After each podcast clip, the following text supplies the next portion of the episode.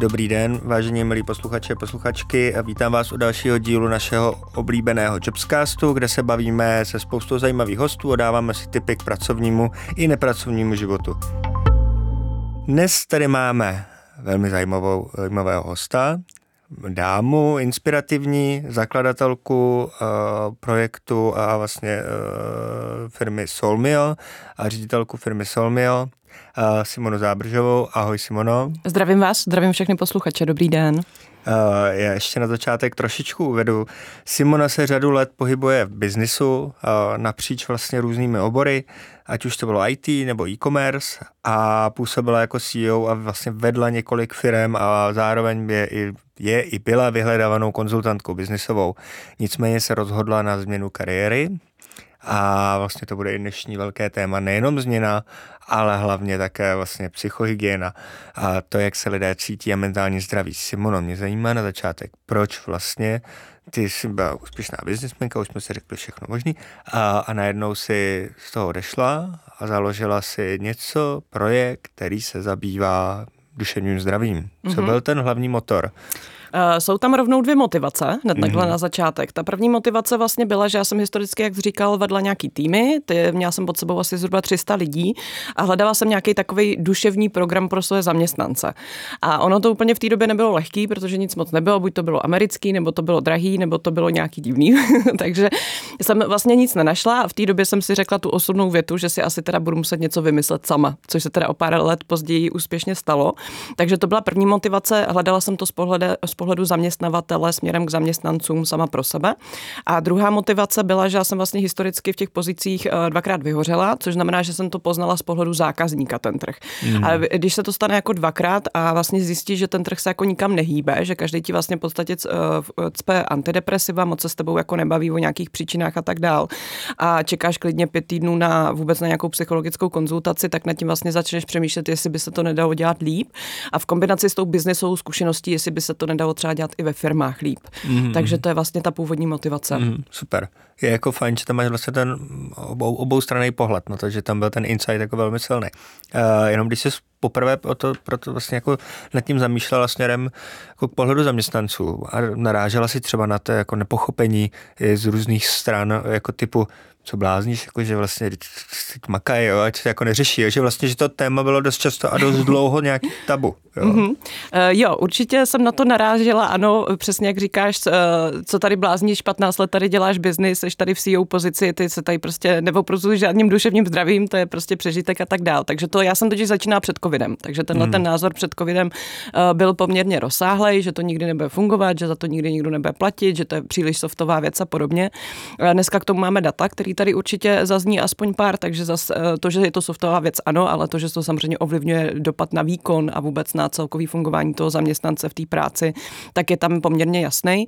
A takže jako to odmítání ze začátku bylo velmi jako častý, s tím, že vlastně prvního klienta jsem měla někdy tři roky zpátky a tenkrát byl problém vůbec přidat, eh, prodat jakoby webinář na téma vlastně psychohygiena zaměstnanců nebo vůbec nějaký work-life balance a podobně, protože prostě společnost byla zaměřená pouze na výkon a mhm. vlastně nic jiného se neřešilo. A otevřelo se tohleto téma až vlastně s příchodem covidu, kdy byl nutný home office, to znamená kompletní přenastavení motivace lidí, work-life balancu a podobně. Takže ty lidi začaly být i v nějakých jako nejistotách, depresích a začalo se tohleto téma hodně otvírat. A my jsme vlastně na základě toho navrhli celý takový program, který dneska funguje globálně, využívá ho 62 národností a je vlastně eh, spojený jako intervence, to znamená jako by ta část psychologická a prevence, to znamená preventivní část, je tam spousta, spousta možností, jakým způsobem se v tomto tématu edukovat. Mm-hmm. To je skvělý. Jo.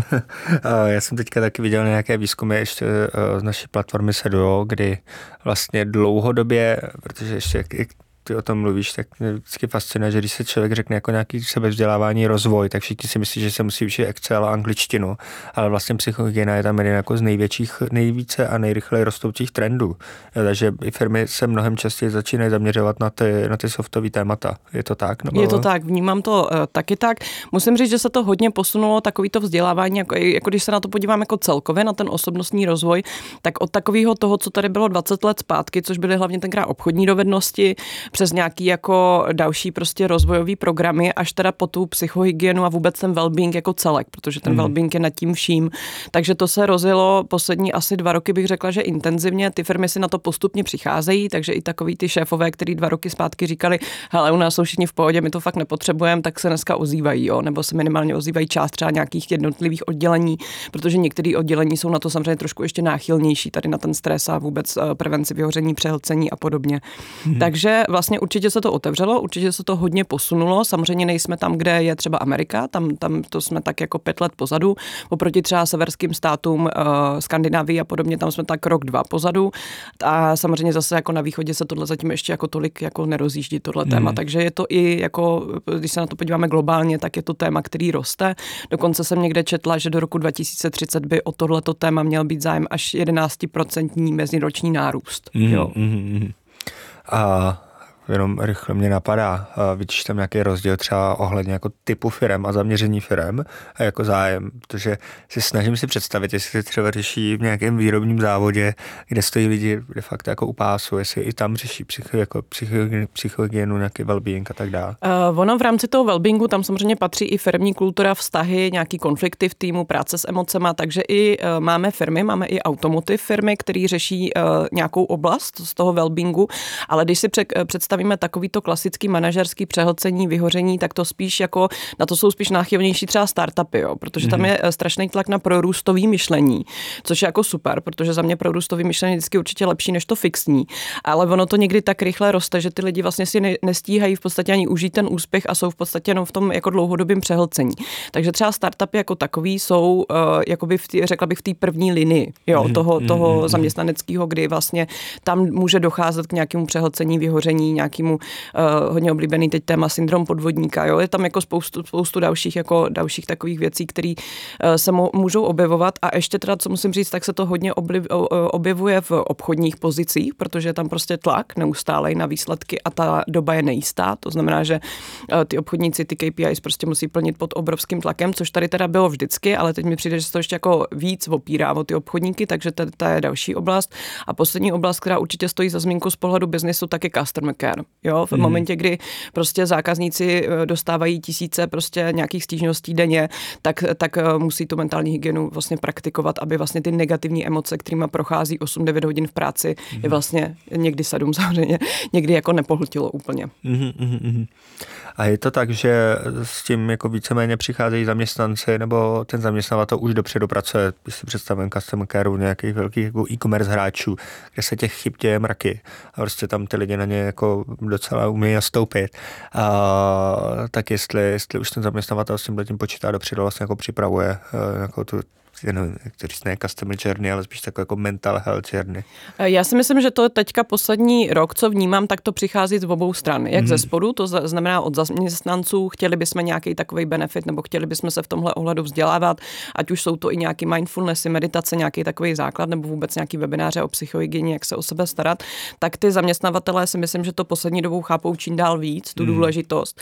Já jsem se tady dokonce připravila jeden údaj. Já jsem zjistila, že VHO vyčíslilo náklady ze ztrátou vlastně produktivity v práci uh, kvůli tomu, že lidi mají deprese nebo úzkosti. Mm-hmm. A je to jeden bilion euro na světě, jo? Jako, takže to už je poměrně jako velký, velká vlastně vyčíslený ztráty té produktivity s tím, že lidi se necítí vlastně dobře v té práci, mm-hmm. že řeší nějaký prostě, uh, jak říkám, buď přehlcení nebo negativní emoce, nebo často jsou to konflikty v týmu. Takže je to poměrně jako vysoký číslo. Uh, ještě jsem se dívala na Národní ústav duševního zdraví. Z roku 2020 máme poslední údaj, že jeden z deseti Evropanů, což si teďka myslím, že ještě bude mí, míň, bude to jeden třeba z osmi, eh, se uvolňuje ze zaměstnání právě z důvodu jako depresí nebo nějakých mm-hmm. úzkostí mm-hmm. nebo třeba panických ataků a podobně. Jo. Takže to číslo je poměrně vysoký, je to samozřejmě daný tou nejistotou té doby, protože se eh, každý rok nás teďka tady v podstatě čeká vždycky něco nového, co je nová situace, neumíme to řešit, je to prostě nevíme, co s tím a eh, vzbuzuje to v nás tu nejistotu a nejistota dlouhodobě vlastně vede k panice. To znamená, že ten mhm. mozek začne panikařit a pak se samozřejmě potřeba se o sebe starat, aby se mohl jako vlastně uklidnil. Mm-hmm, mm-hmm.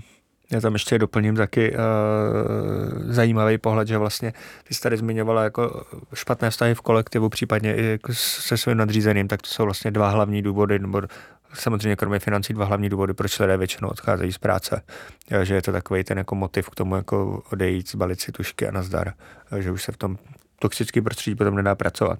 Uh, mě napadá, jak by se dalo definovat, nebo definovat, jak by si mohla popsat, že vlastně naše práce, profese či zaměstnavatel, my jsme tady, tady trošku jako nakousli, ovlivní naši psychickou pohodu. Jak jako první část otázky a druhá část je, jak já si tohleto, uh, ten stav, který zažívám v práci, přenáším do osobního života. Mm-hmm. Eh, takže jak to definovat eh, v práci? Já si myslím, že vždycky to záleží jako eh, v první řadě od vedení, o to, co se tam jako děje, jako samozřejmě to přichází z hora, protože tak, jak, jak vždycky se říká, že ryba smrdí od hlavy, tak v psychologii to platí dvojnásob. To znamená, že vždycky to přichází v první řadě od toho, jakým způsobem je nastavený vedení, potažmo mm-hmm. firmní kultura. Jo, protože v té firmní kultuře často to firmy jako neřeší, pořád je to pro ně takový zbytečně softový jako téma. Přitom to, jaký má ta firma hodnoty, jaký má vize a jak se k tomu vlastně staví to vedení k naplňování těch kroků té vize a vůbec toho směru, kam ta firma jde, je docela zásadní potom pro tu jako vlastně psychohygienu těch zaměstnanců, protože podle toho si stavím nějaký to, jak jsem přehlcený, nejsem přehlcený, jak jsem prostě vyhořelej nebo nejsem a můžu se k tomu vlastně k té vizi nějakým způsobem postavit, jako co se týče těch kroků. Jo. Takže já bych se vždycky jakoby tady v tom dívala na to, jak je nastavená firmní kultura, jakýho mám šéfa, jestli ten šéf mi sedí, jestli si, jestli si rozumíme, jo, slovy řečeno, mm-hmm. protože to často, často může být jako dobrý pocit, ale pak to třeba jako eh, vlastně slovně nefunguje a naopak, takže, takže určitě bych se podívala jakoby na tu firmu jako na celek, to znamená dívat se jako na firmní kulturu, na to, jak se tam cítím, jo, ten pocit, jestli mám ty lidi kolem sebe takový, kteří mě vlastně motivují, nebo mě naopak jakoby brzdí a prostě nějakým způsobem dávají dolů, ale samozřejmě to o nějakém jako vyvážení jako balancu, jo, není to vždycky všechno, není nic ideální takhle v té práci, jo, není, mhm. není práce, kde mě 100% práce baví, I, i když mě samotnou moje práce velmi baví, tak jsou prostě momenty, kdybych to nejradši celý zavřela a prodala. Jo. A myslím si, že tohle zažívá každý podnikatel, potažmo i nějaký třeba zaměstnanec, který, který vlastně eh, plní nějaký cíle firmy a jsou tam takový ty ups and down, jak se říká, jo, hmm. nahoru dolů, eh, stresové věci, deadliny a podobně, kdy mu to jako trošku přerůstá přes hlavu a pak právě je důležitý, aby se jednak pečoval sám o sebe, vždycky se postará první sám o sebe a jednak eh, vlastně v rámci toho týmu to, co se tam jako děje, bylo jako by v podstatě v souladu s tím člověkem, aby ten člověk trošku jako nepopíral sám sebe, protože spousta lidí prostě dělá práci, která je nebaví a vlastně tím popírají sami sebe, jsou otrávení a vlastně jim to bere jakoby sílu a vůbec nějakou tu životní jako energii. Mm. Mm, mm, mm.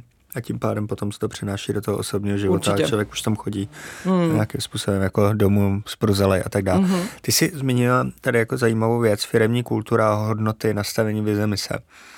A to je takový jako standard, který je pro většinu jako nadnárodních firm, nějakých jako větších, větších firm asi jako lokální. Jak si tohle to můžou třeba jako mm, zaměstnanci, když se podívám na to z pohledu zaměstnance a pracují tady třeba v nějakou jako lokální firmu, co bys doporučila, jako, jak vést tu diskuzi třeba s tím majitelem, šéfem, jako na tady to téma, jako máme to vůbec, jako existuje to, můžeme to společně tvořit? Já myslím, že ta dobrá otázka, jestli to vůbec máme, ano. tak to, to je hned dobrý jako na začátek. Jo. A pokud ji nemáme, tak je to samozřejmě, eh, samozřejmě trošku jako chyba toho vedení, protože eh, ty zaměstnanci by měli vědět, jakou misi a vizi vlastně v té práci plní, mm, protože to je ta, co jim dává tu smysluplnost a tu motivaci vlastně na tom mm. jako spolupracovat. Jo. Protože bych neměl chodit do práce, aniž bych jako věděl, že prostě mě to jako nebaví, nebo jako, jo, mm. nevím, co je vlastně smyslem toho, kam jako jdeme, proč tam jdeme, co je, co je jaký nějaký kroky. Já vždycky úplně miluju, když někdo řekne nějakou vizi, že chce jako růst, jo. Tak to je jo, jako a já jsem, vize. já jsem strašně, jsem, proč se na to ptám, jsem strašně mm. rád, že to říkáš, protože spousta lidí má jakože, jaká je vaše vize, jo, ztrojnásobit obrat během jo, dvou let. chceme růst, paráda, přesně tak. Okay, no. a jako... Jenom, že vlastně jim nikdo neřekne jak a za jaký hodnot a z jakých, no, jako, no. z čeho vlastně chceme no, růst, no, proč chceme růst. Představit, že jako rok ty lidi v tom, v tom vydržejí, dokážou ty křičci běhat v tom kolečku, ale že potom prostě padnou na hubu a nebudou jako tohle to chtít dělat a vlastně nevidí tam vyšší smysl. Určitě. Takže, jo, vždycky jako jedna věc je, že to, co vlastně jde z pohledu jakoby toho zaměstnavatele směrem k těm zaměstnancům musí být jako reálný. Hmm, Nemůže to hmm. být, chceme tady z desetinásobit růst a vlastně vůbec nevíme, co pro to máme dělat, jo? No. protože to aso, a háže ty lidi do paniky a do takového toho jako, no tak to je skvělý, tak jako, jako a co s tím, jo? Takže, hmm. jo, pak se to prodrbe v kuchyňce a vlastně se nic jako nestane dál, mm. jo, takže to je jako výsledek.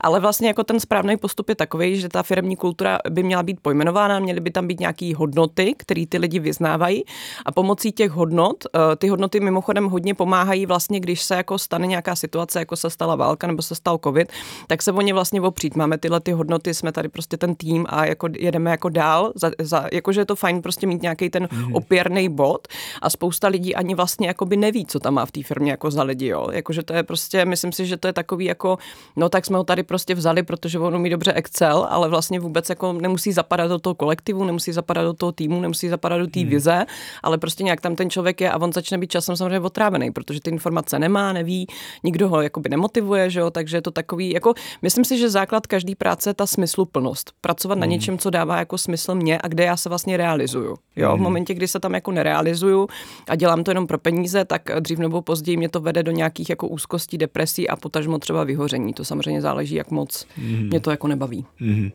Ty mi mluvíš z duše, ti moc děkuji. a rovnou mě napadá smysluplnost. Je to vlastně slovo, které se hodně řeší směrem jako k mladším generacím, jako Gen Z a mileniálové, všichni chceme mít jako smysluplnou práci.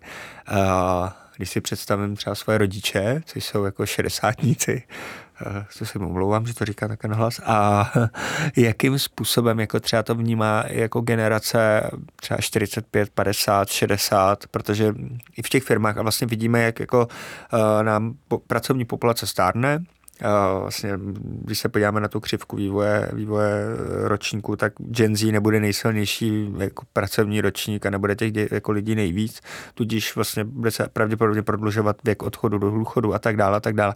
Jak se může pracovat i prostě s těma jako staršíma, seniornějšíma lidma, teď neříkám seniorama, ale seniornějšíma lidma vlastně jako v tomhle smyslu, že vlastně, že si, když si představím, že ty lidi jako už pracují třeba 30 let, mají za sebou jednu kariéru, jsou a hledají tu smysluplnost. Jestli máš nějaké třeba zkušenosti a poznatky tady z toho. Určitě se k tomu dostanu. Já jenom na začátek eh, vysvětlím, jak ta uh, mezigenerační doba vlastně jakoby se posunula, jo? Mm. protože třeba 20 let zpátky byla, byly v podstatě tři generace jako pracovní. To znamená, mm. byla nějaká dcera, matka, babička, tři generace, jo? který nějak jako dceři bylo třeba 18, mamce bylo třeba 38 a babičce, já nevím, třeba 58. A všichni to byli vlastně jakoby eh, v podstatě pracovně činní lidi. To znamená, byly tři generace, které byly schopní se mezi sebou domluvit mluvit, protože eh, nebyl tak rychlej technologický rozvoj a bylo to, bylo to vlastně navázané na nějaký tradice, jo, který tady byly.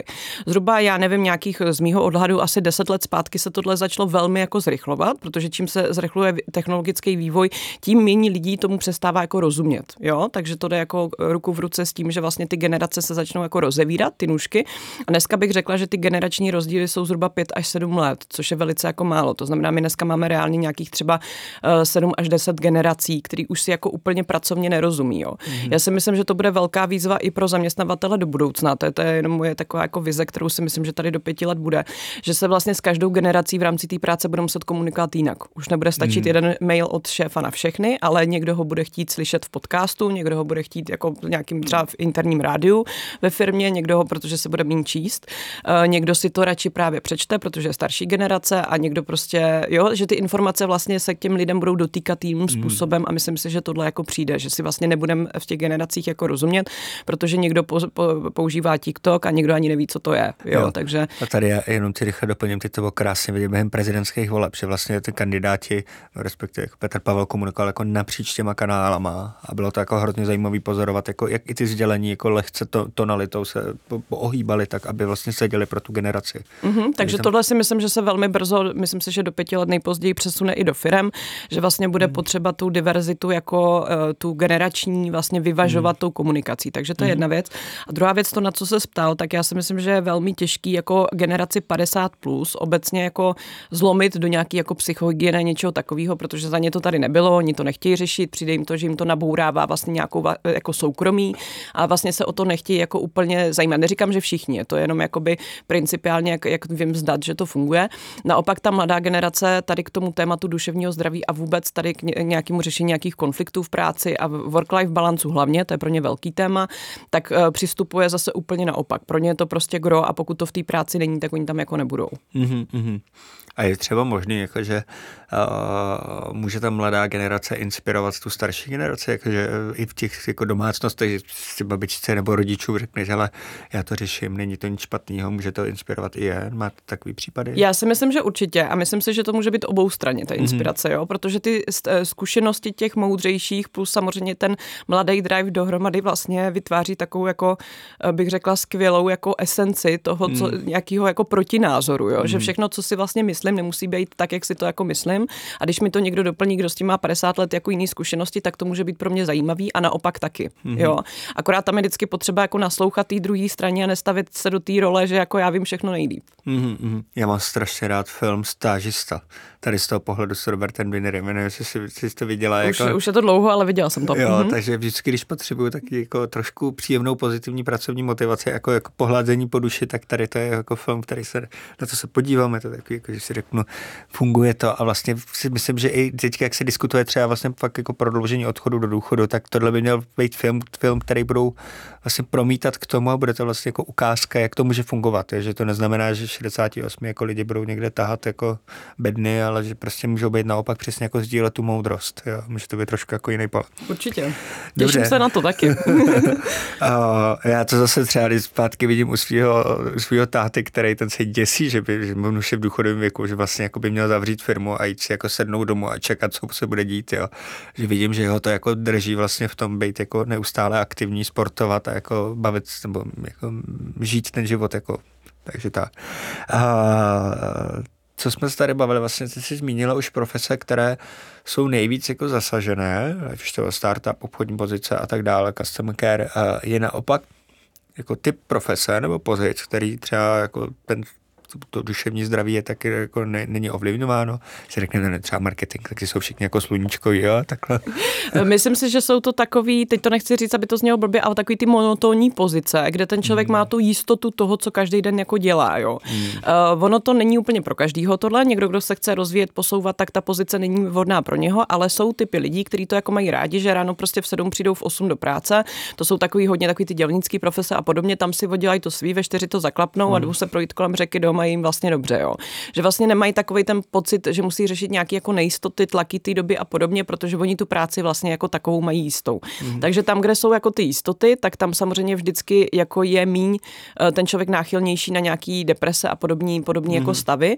Eh, tam, kde vlastně se to mění pod rukama, což já teda musím říct, že já takový startup taky mám a občas tam taky jakoby zažíváme, ty změny jsou strašně moc častý a ty lidi ne vždycky to berou úplně dobře, jo. Mm. Protože tam potřeba už takový ten nadhled, že jako prostě jako dokud, já vždycky říkám, že dokud na nás eh, neletí raketa, tak nejsme ve válce. Jo, takhle o tom jako přemýšlím, že vlastně dokud prostě nehoří, tak prostě se vlastně nic jako neděje. Dokud nemáme obrovskou fluktuaci, přibývají nám klienti, jsou spokojení a tak dál. A to, že jsou tam jako obrovské změny za tu, za tu dobu toho fungování, to bohužel ta doba vyžaduje a potřeba vlastně k tomu mít nadhled. Ale tohle vlastně člověk tamhle někde, jako který dělá v automotiv a vyrábí díly, vlastně jako nemusí řešit, protože má tu svou mm, mm, jistotu.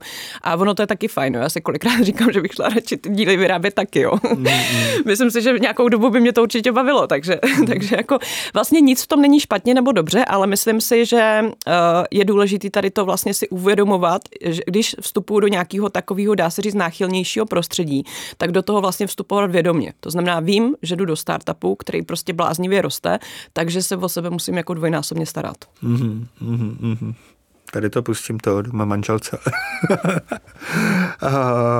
jak ty jsi zmiňovala, že ty monotonnější pozice, a já to vidím třeba i, když nám teďka někdo pomáhal na baráku a jsme nějaké jako stavební úpravy. A prostě, když jsem seděl, pracoval jsem, stresoval jsem se tam jako u kólu a viděl jsem toho klučinu, jak tam chodí, pohodička, kafíčko a vlastně měl taky jako svoje relativně pomalý pracovní tempo, ale udělal toho strašně moc za ten den. A vlastně ta práce je hned vidět. Jo? A cítil jsem, jako, že ten rozpor, jako, že my tady jedeme jako obrovský nasazení, ale vlastně jako nic za náma není vidět jako instantně. A on si tam tak jako klídečkem pokládal hmm. dlažbu a prostě bylo to vidět jako hned. Jo. Takže jako zajímavý. To je to, co já si jako obecně teda myslím, že nemusíme být prostě všichni tady blázniví manažeři a růst až na hmm. Mars, ale prostě klidně tady můžeme. Hmm. Vlastně já si obecně o práci myslím, že můžeš dělat jakoukoliv práci a chtít být v ní nejlepší je to, co hmm. tě vlastně posouvá. A to, to platí úplně pro každýho úplně. Jo. To, to platí hmm. i pro jakýkoliv, jak jsem říkala, prostě, já nevím, zednický profese, jo, stavební profese. Prostě proč, když v tom chci být prostě nejlepší, tak nemusím být kvůli tomu manažer a může mě to úplně stejně naplňovat, můžu si tím vydělat, vidět v tom ten smysl. Hmm. Takže ono to vždycky jako úplně, jak jsou nám tady hrozně pod, podsouvaný neustále ty žebříčky, já jen 30 po 30 a jen co všechno, tak ono vlastně jako já vždycky říkám, že všichni to jako obdivují a vždycky říkám, že je blázen ten, kdo tam je, protože vlastně jako s, s nadsázkou řečený, že vlastně někde si jako u většinou ukrajuje nějaký ten tu část té psychohygieny, nebo to ne, ne, vždycky to je vlastně s tím jako spojený. Mm, jo. Mm, Což samozřejmě asi nebude úplně mm. populární názor, jasně, ale jenom říkám, že eh, tyhle ty žebříčky a ten sociální tlak vlastně srovnávání se je prostě obrovský a za mě někdy jako zbytečný. Mm. Že si myslím, že kolikrát fakt může být prostě výborný člověk, který ti postaví barák a může být úplně úžasný, prostě v pohodě, vidí v tom smysl, baví ho to a může to být stejně, stejně zajímavá pozice jako prostě tamhle někde vrcholový manažer, který prostě zase má jako úplně jinou práci. Jež, strašně rád, že tohle říkáš, protože já na sobě, ještě tím, jak jsem se pohyboval blízko startupové věci, tak jsem cítil ten tlak, jakože všichni něco prodali, exitovali, zakládají, miliarda sem, tady to. A jenom říkáš, já jsem jenom zaměstnanec, jakože úplně jako, že a je to podřadný člověk. Jako, ne, ne, ne. Je, to, je to super, protože když si vlastně uvědomíš, že tam máš ten svůj smysl, že si tam plníš hmm. nějaký svoje jako to, tak se fakt jako nikam jako vyloženě honit jako nemusíš. Jo? Ono to hmm. prostě, jak říkám, ono to vytváří tady ty sociální sítě, tohle to různý, eh, co se říká přímo sféra sociálního srovnávání, ale vlastně jako by, když člověk dvakrát vyhoří jako já, tak si to třeba úplně přenastaví hmm. tyhle ty věci. Jo? Hmm. A já teď ten startup taky vím, že ho eh, jakoby řídím růstový startup pod nějakým určitým tlakem a tak dál, ale dělám to vědomě a dělám to z nějakou jako ohledem sama na sebe. Jo, já vždycky říkám hmm. tomu Simona First, jo, že já mám takový to jako sama na sebe na prvním místě hmm. a to, že jsem tady zase padla do něčeho bláznivého, ale je výsledek nějaký mý temperamentní povahy toho, že mě prostě ta práce baví, ale stejně tak by mě mohla bavit prostě jakákoliv práce, já nevím, v lese nebo někde prostě já budu úplně stejně v pohodě, jo. Ale hmm. potřeba jsem k tomu vlastně dospět přes dvě vyhoření. Dřív jsem to měla hmm. tak, že jsem to vlastně hodně tlačila a myslela jsem si, že prostě musím být tady v nějakém žebříčku, pak jsem v těch žebříčkách byla a pak jsem z toho vyhořela, jo. Takže hmm. jako, hmm. to nevím, jestli je úplně dobrý příklad. Takže jenom jako, že si myslím, že už to tak člověk jako nemusí jako tlačit, nebo by aha, neměl aha. minimálně. A ty jsi zmiňovala eh, několikrát slovo vyhoření. Mm-hmm. Já jsem teda taky si tím částečně prošel a pak jsem se horko těžko jako vlastně učil zpátky mít rád jako pracovat a vstávat a dělat něco. Takže si to dokáže jako živě představit. A pojďme si trošku jako jenom popsat, co to znamená, aby si to člověk dokázal, dokázal představit, jestli třeba to nezažívá jako jedna věc. A pak kdybychom se podívali na nějaké jako nejčastější problémy, které jako lidi zažívají v pracovním prostředí. Jo, tak eh, k tomu vyhoření jsem ráda, že to tady zazní, protože aspoň vysvětlím rozdíl mezi dlouhodobým stresem a vyhořením, protože lidi si to velmi často jako pletou. Jo. Eh, dlouhodobý stres, to asi známe jako všichni v nějakém měřítku. On teda eh, obecně z biologického pohledu je vlastně stres zdravý v takovém tom krátkodobém měřítku, protože nás vlastně učí přežít. Jo. Takže stres jako vlastně není špatně, pokud je v nějakým jako takovým tom mírným, že prostě jsou to vlastně jako ty výzvy životní. Jako jo. Mm-hmm. Pokud je v dlouhodobým, což znamená, jsem takový ten nahoru dolů, prostě mám tady nějaký deadline, který nestíhám v práci, musím něco prostě odevzdát. Do toho zase, zase jakoby tady, je, to takový to vyvážení takových těch e, emocí nahoru dolů, jo, že mm. se mhm. prostě chvilku jako teda zapřeš, že to jako uděláš, pak to odevzdáš, pak zase prostě to, to jako máš nadšení, pak to zase spadne. Je to trošku takový, e, dá se to přirovnat k bipolárnímu stavu, prostě ten mm. stres jako, jako nahoru dolů. Ale co je rozdíl oproti vyhoření, že jsi vlastně pořád motivovatelný. To je to důležité slovo, že když jsi ve stresu, tak tě něco motivuje. Něco musíš do, do, dodat, nebo prostě, já nevím, ti někdo zvýší nějaký peníze, nebo tě někdo ocení, nebo seš prostě nějakým způsobem motivovatelný. Když vyhoříš, tak tě nemotivuje vůbec nic. Tak když ti prostě v práci 30 tisíc přidají, tak je ti to úplně ukradený, protože ty seš prostě rád, že žiješ a že dýcháš a vlastně nevidíš, vlastně ty myšlenky jsou velmi negativní mm. a oproti stresu jsou třeba 20krát za den. Jo, mm. když mám stres, tak jsem prostě otrávený o víkendu, že jsem unavený, ale vyspím se z toho a je to v pohodě. Když jsem vyhořelej, tak se z toho nevyspím třeba půl roku. Jo, mm. tady z té situace, jako mm. že jsem prostě, mám ty černé myšlenky, že vlastně nic nedává smysl, že jako to, to všechno, co dělám, je na prd, nemám žádnou energii, hlavně na nic, mm. to vyhoření je takový. Projevilo se to třeba jako fyzi, protože já jsem měl jako fyzický problémy. Určitě. A že mm-hmm. jsem si jako neuvědomoval, že to jo. spojený jako hlava, hlava těla. Je to prostě... vždycky propojený a někomu se to mhm. projevuje víc po té fyzické stránce, to znamená, že já jsem třeba, když jsem poprvé vyhořela, tak jsem to měla vyloženě fyzický, to znamená, že to byly různý záněty močového měříře, ta já nevím, migréna, všechno dohromady, prostě tyhle ty a člověk vždycky vyřešil jednu věc a přišla druhá, jo. Mm, a takhle to bylo tak dlouho, až z toho začnu mít samozřejmě deprese, protože prostě když se člověk nemůže vymotat jako tady z nějakého zdraví, zasahuje mu to do života, tak ho to vlastně oprozuje každý den a nemůže se z toho jako dostat, jo. Takže to je ta fyzická část a nikdy to přichází naopak po té psychické části, po té psychické jako vlastně linii, kdy to je, kdy to padá do nějakých úzkostí, to znamená stahuje se mi krk, hrdlo, nemůžu mluvit, panické ataky, někdy tam jsou až halucinace, jo, jsou tam hodně jako ty depresivní stavy který jsou dlouhodobí, ale třeba, já nevím, třeba půl roku v kuse. Jo, hmm. takže, takže v momentě, kdy já vlastně úplně tu energii jako, uh, jako ztratím na cokoliv, že nejsem vlastně motivovatelný ničím, nevidím ničem smysl, nebaví mě stávat z postele a uvařit si čaj je pro mě prostě práce na celý den, tak jsem jako vyhořelý a měl bych s tím určitě něco dělat. To už je ten akutní stav. Mm-hmm.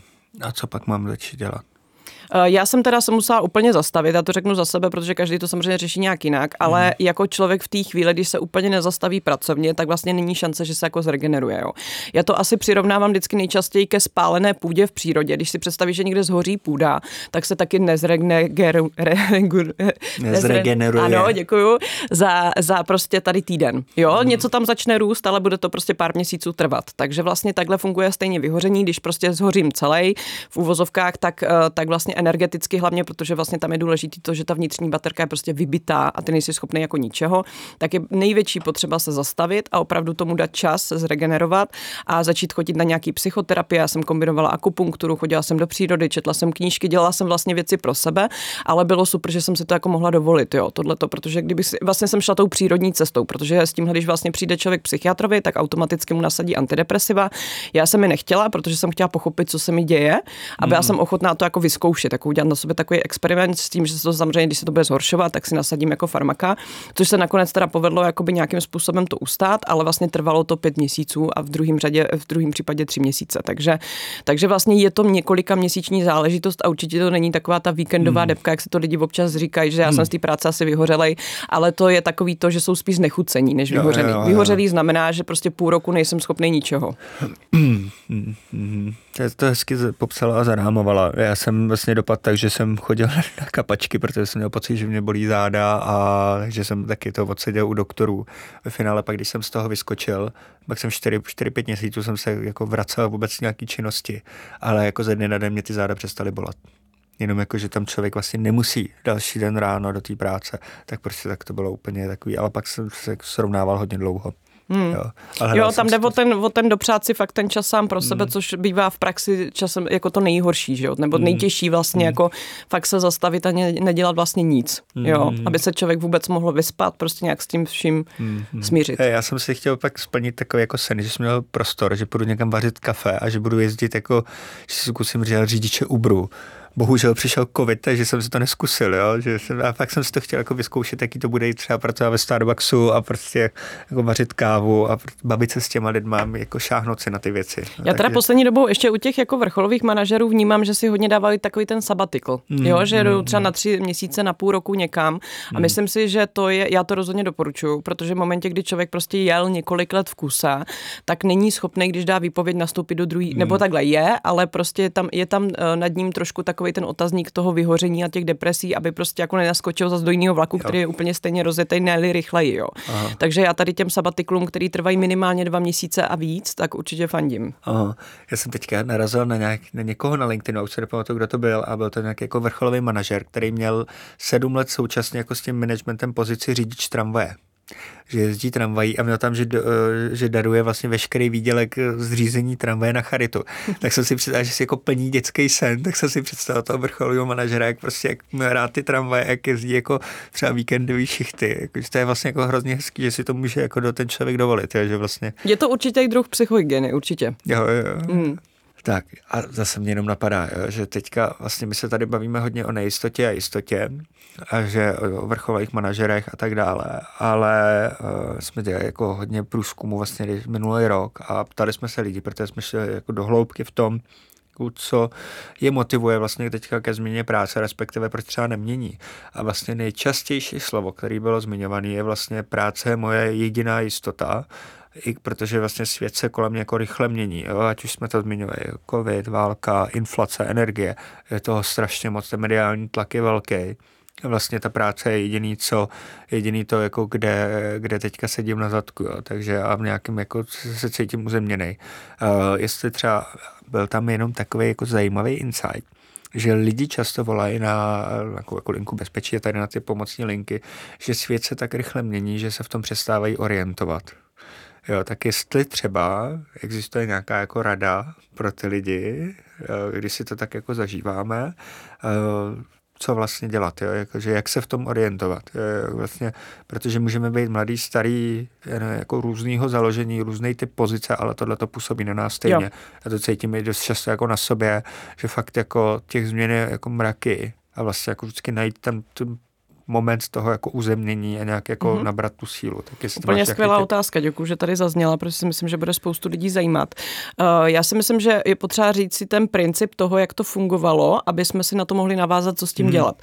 My jsme vlastně byli vychováni už vlastně od školky, od školy tady k tomu jako srovnávání a k tomu jakoby vlastně se dívat na sebe z pohledu jako venkovních očí. To znamená mm. někoho venku, ať jsou to rodiče, ať je to učitelka, ať je to prostě kdokoliv kamarádi, prostě nějaký, jako, jak jsem říkala, nějaký srovnávání neustále a tak dál.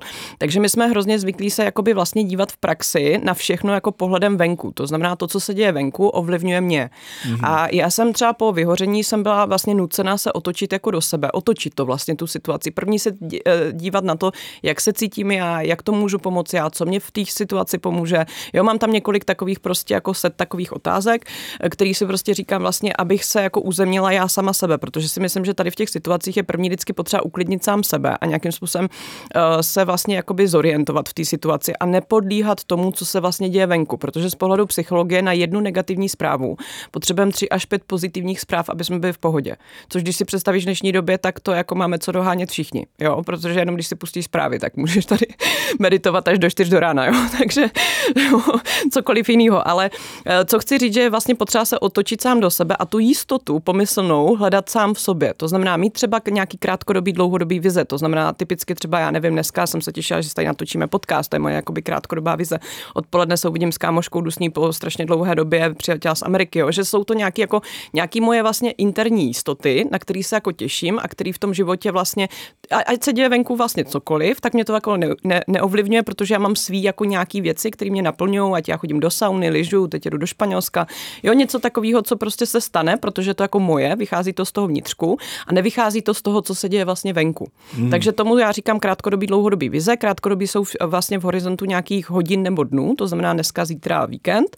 A dlouhodobí jsou v horizontu třeba jako těším se na dovolenou, koupím si nový kolo nebo něco takového, ale mít tam vlastně ty jistoty, které ten mozek potřebuje jakoby vnitřně nastavený sám. Protože když, je, když se budu spolíhat jenom na ten venkovní systém, který prostě globálně nefunguje, to tady vidíme, jak se tady hroutí jedna věc za druhou, tak začnu vlastně panikařit. Takže já si ty hmm. vlastně jistoty musím vlastně vytvářet sám, hmm. což není zas tak těžký, protože stačí se podívat na to, co mě baví, vyživuje, co to vlastně, jaký lidi to jsou, jo. Ne, ne, nepotkávám se určitě s lidmi, který mě prostě vysávají, že to tady celý prostě spadne, krachne já nevím co, ale potkávám se s takovými, který prostě jdou na kolo a jsou happy, že jsou na kole a vůbec se musí jako nic řešit, jo. Takže uh, to je jedna věc. Pak, eh, co já často dělám, když se cítím velice jako blbě, jo, když, když je třeba jsem nějaká přehlcená nebo něco, tak se sama sebe ptám, co by mě teď pomohlo, abych se cítila líp. Mm-hmm. Jo, strašně důležitá otázka, kterou často používám i s našimi klientama. Co by mě teď hned pomohlo, abych se cítila líp, protože každý ví, co mu teď hned pomůže. Každý mu pomůže něco jiného, jo. Mm.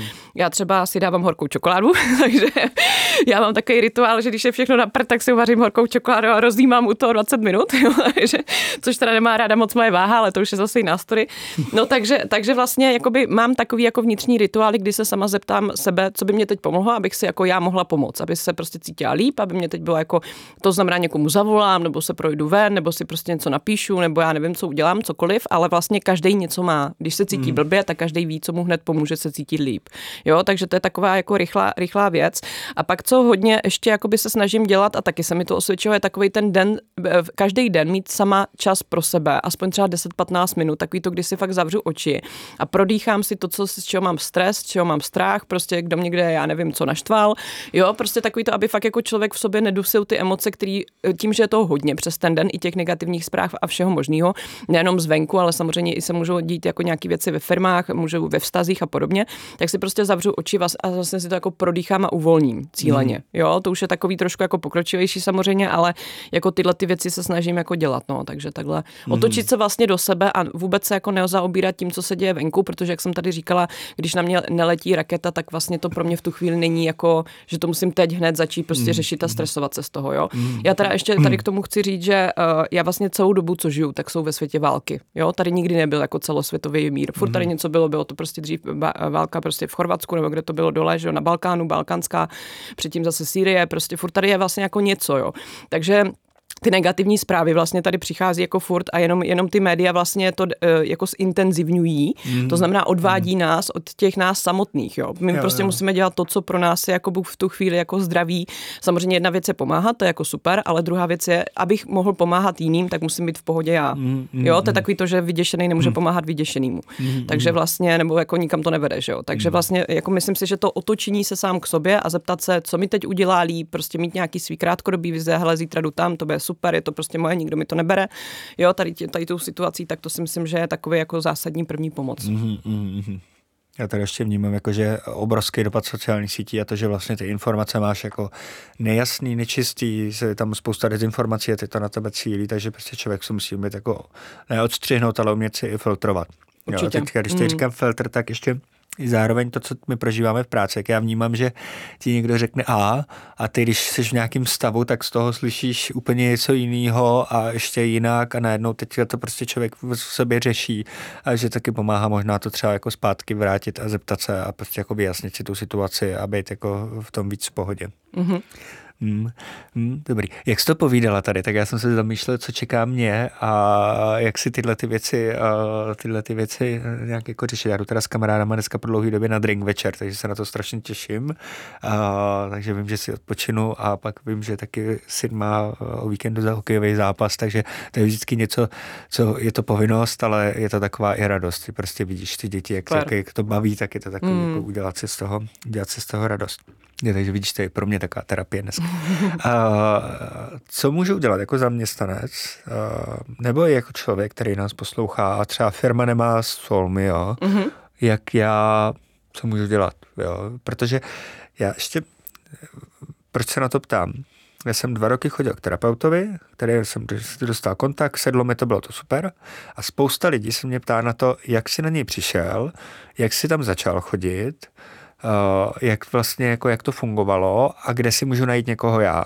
Mm-hmm. Jo, takže možná, jestli umíme to data vyřešit Solmio, Jo, jo, my to určitě řešíme, jasně. My na to máme postavenou celou tu naši filozofii, že vlastně uh, dáváme i jako lidem uh, typy na konkrétní terapeuty, co kdo řeší, i když oni si to můžou vlastně vybrat sami, tak máme i nějakou jako podporu.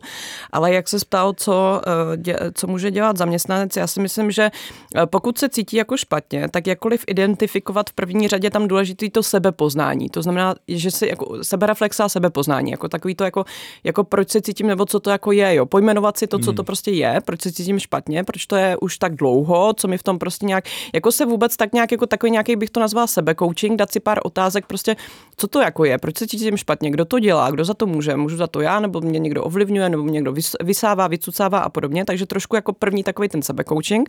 A až teda zjistím, co to vlastně jako je, tak začnu k tomu adekvátně hledat člověka, který mi s tím pomůže. Mm.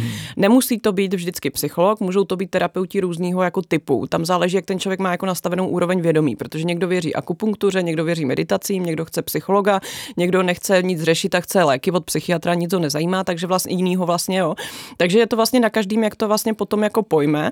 Každopádně eh, vlastně tu pomoc jako samotnou, každopádně první by si měl sám vůbec sebe zeptat, co to vlastně je za pocit, jak se to jako jmenuje. Hmm. Ono je to někdy těžké jako pojmenovat, právě ono, od toho jsou vlastně psychologové a psychoterapeuti, že pomáhají s tím to pojmenovat a vlastně navádí eh, toho člověka, co s tím jako má dělat, jo, s tím hmm. konkrétním jako tématem, jaký jsou třeba východiska, eh, co je jeden eh, z velkých jako eh, předností jako psychoterapie tak, jako takové je, že vlastně uh, tam člověk, když tam chodí jako dlouhodobě, tak, tak se mu úplně otevírá jako jiný pohled, na který on vůbec není většinou zvyklý, protože má kolem sebe nějakou skupinu lidí, nějakou sociální bublinu, kam patří kámoši, rodina a tak dál, který mají nějaký svý názory, protože ho znají 30 let, ale pak přijde jako terapeut a řekne, hele, zkus se na to podívat takhle, není to hmm. vlastně třeba výhoda, jo, jako že, že se to může vlastně úplně otočit, jo. Takže já teda musím říct, že já sama za sebe používám do dneška psychoterapii terapii jako prevenci, chodím tam jednou za šest týdnů, uh, terapeut už mě zná, už mě zná asi tři roky a používám to i na takový to běžný se vykecání, že ničeho mám moc a potřebuji se v tom jako zorientovat. Takže není mhm. to uh, pro každýho jako za pět minut 12, už hoří a jdu něco řešit, ale dá se to používat i v takovém tom jako, hele, něco se děje ve firmě, já si o tom s někým potřebuji promluvit, protože to má na mě jako negativní dopad, jsem z toho vycucaný a prostě nemůžu fungovat. Mm-hmm. Rozumím. Rozumím. Takže když přijdu na Solmio, tak tam tady tu pomoc můžu najít, respektive mě to nějakým způsobem jako odnaviguje. Určitě. Mm-hmm. Super. Uh, já se vždycky strašně tam všech hostů, co je taková ta vnitřní motivace, why, takový to jako moje proč, proč každé ráno stávám. Proč jo, stává tak... Simona? Uh, Simona se rada seberealizuje, takže určitě tam je první ta seberealizace a já mám jako spoustu oblastí, které mě zajímají, nejenom duševní zdraví, ale mě vůbec zajímá jako celkový vývoj světa, nějakou vize světa, která vlastně jako neexistuje, vize celého světa. Hmm.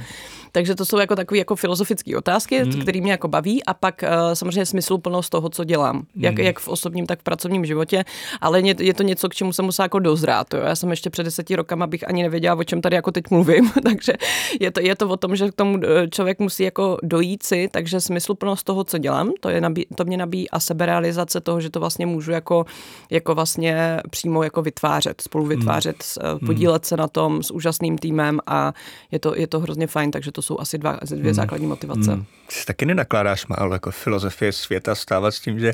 Ale jo, to, jo, je to jo, takový hluboký úvahy.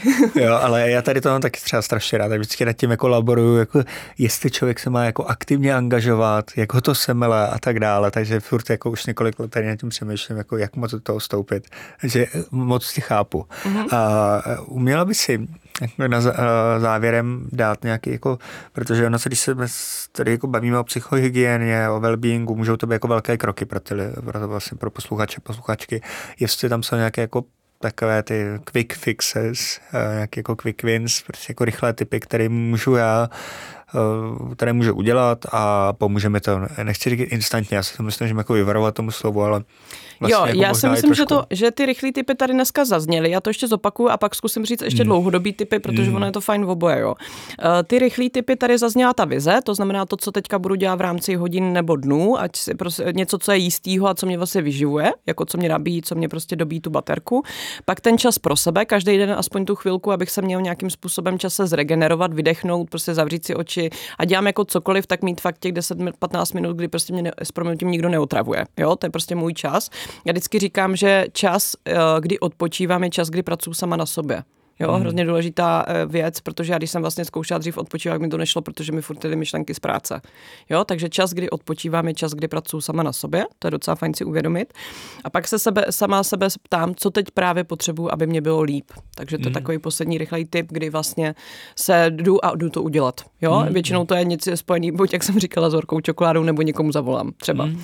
Jo, eh, co se týče toho dlouhodobího, tak tam mám tři takový konkrétní typy, který já sama dělám dlouhodobě a to už tady taky dnes dneska zaznělo, to je to sebepoznávání se. Co vlastně mě dělá dobře, co mě vysiluje, jaký lidi mě nabíjí, jaký projekty mě nabíjí, kde, kde mě ta energie vlastně jako proudí, takový to tam a zpátky.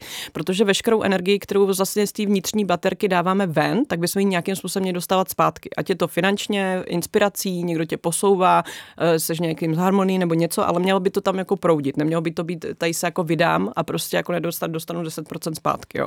Takže sebe poznávat se, co já vlastně teda jsem a kde mě to vlastně baví baví nebo nebaví. Další, co tam mám, tak je určitě budování hodnoty eh, jako sebehodnoty, to znamená vztahu sám ze sebou. Jo, abych měl takový to zdravý sebevědomí, protože v momentě, kdy, kdy jako tu hodnotu jako sám sebe jako vnímám celý té společnosti, což já jsem třeba vždycky úplně nevnímala, já jsem ji měla trošku jako nižší, tak, eh, tak na mě tyhle ty vlastně depresivní stavy toho, toho, co se děje ve světě moc nedopadá, protože hmm. já prostě, jo, jsem jako sám ze sebou jako v pohodě, prostě mám nějaký sebevědomí, nějaký prostě sebereflexy, takže mě to úplně jako, ne, nejsem nejsem z toho v úplný depresi. To znamená, jakoby nějakým způsobem budovat ten vztah sám ze sebou. Ono to zní hrozně jako asi EZO, nebo možná neuchopitelně, ale když se na to podíváte s psychologem, tak si myslím, že tam najdete spoustu konkrétních typů přímo pro vás, jak ho budovat. Jo? Že třeba mm.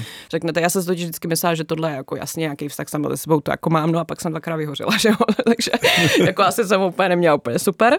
A poslední, co tam jako mám, tak se taky někdy občas rozmazlovat, trošku si ten život jako užívat, aby to fakt nebylo jenom v tom tlaku a stresu, ale prostě si tam dát ty pozitivní kreativní věci sám pro sebe a trošku si jako užívat ten život, třeba ve startupech typicky užívat ten úspěch i, jo, nejenom, mm. že jako tady všichni vrčíme a nevíme ani, co je za den, ale taky se někdy zastavit a oslavit to třeba, mm. jo, s, s kolegy a tak dál, takže, takže takový to sebe rozmazlování se nebo nějaký oslavování života, tak si myslím, že je fajn a nemusíme se vždycky u toho úplně zlít, může to být i jako, my třeba jsme s kolegyněma loni měli team building, kde jsme třeba celý den bubnovali, takže, mm. takže jako i takhle to může Super. vypadat. mm. Super. Simče, já ti moc děkuju. Eh, za sebou krásných 50 minut povídání. Myslím si, že bychom se tady mohli povídat jako hodiny, to téma mě to strašně zajímá a moc díky, že jsi za námi zavítala, moc díky, že jsi podělila o svoje příběhy, přístupy a věřím, že posluchačům to může být určitě inspirativní a doporučuji všichni dejte si sledovat Simonu na sociálních sítích a určitě běžte na solmio.com. Super, děkuju. já moc taky děkuju a budu se těšit příště. Děkuji, hezký den.